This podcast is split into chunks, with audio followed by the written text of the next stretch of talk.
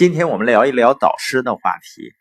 耶格先生呢，他体重最多的时候曾经达到近二百二十斤。你知道他身高只有一米六十几啊，所以有一个阶段呢，他下决心减肥，他要减掉七十斤。他开始了一项健身计划，花了整整四年时间。他使用过各种健身器材，绞尽脑汁的想如何健身。结果呢？四年以后，跟开始的时候身材差不了多少。于是呢，他找到了大卫。大卫呢，曾经四次获得佛罗里达健美先生大赛的冠军。耶格一个小时付给他的教练七十五美元，教练会让他做他不想做的事儿。教练让他做什么，他就做什么。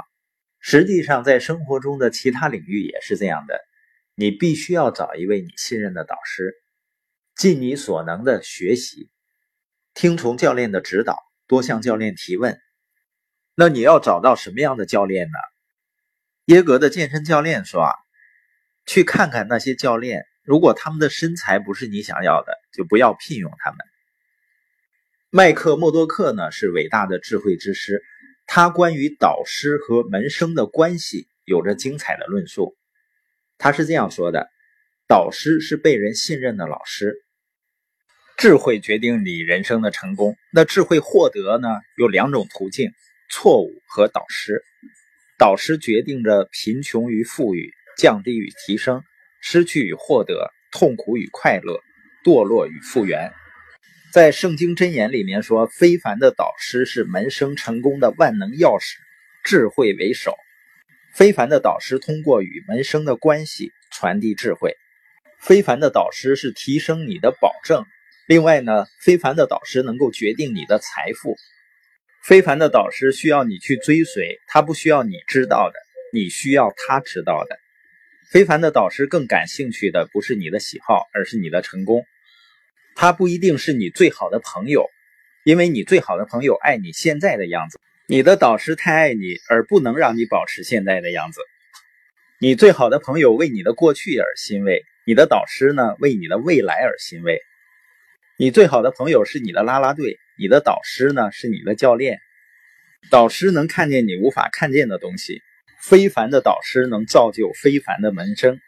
你的所有知识将来源于导师的指导、经验，或者是某个人。所以要不惜代价的把时间用于和非凡的导师相处。导师的智慧会深入门生的内心，真正的成功会产生继任者。消极的门生呢，只有在方便的时候，或者在他们个人努力无法产生他们想要结果的时候，去找导师。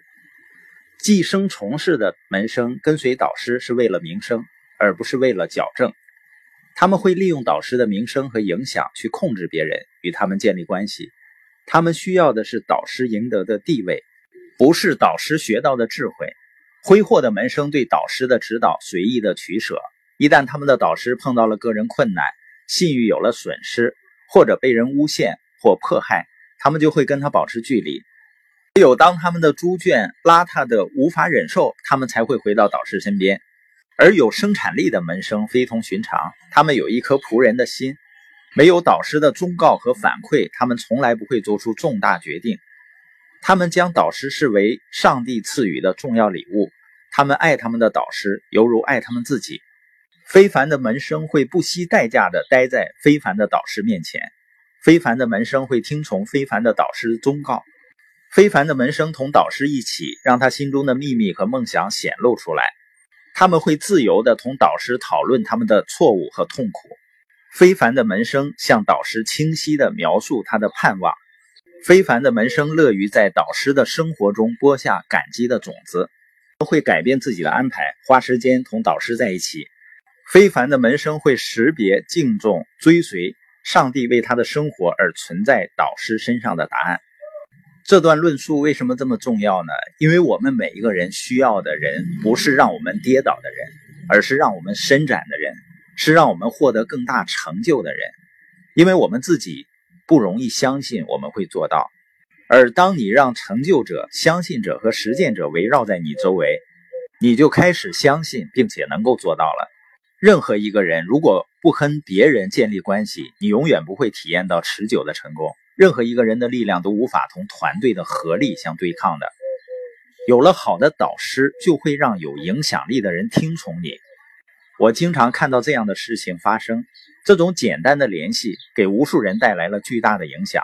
很多时候，你的导师决定着你的贫穷与富裕，所以呢，根本没有自造人这样的事情。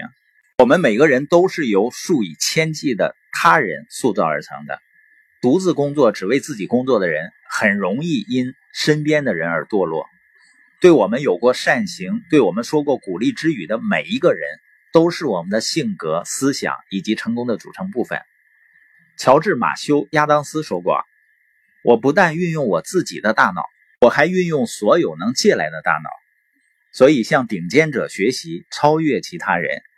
你要教会人们如何做一个导师。你在生活中走得越高，就越需要依靠他人。那些自负的人永远不会有任何成就的。”因为他们认为自己已经够好了。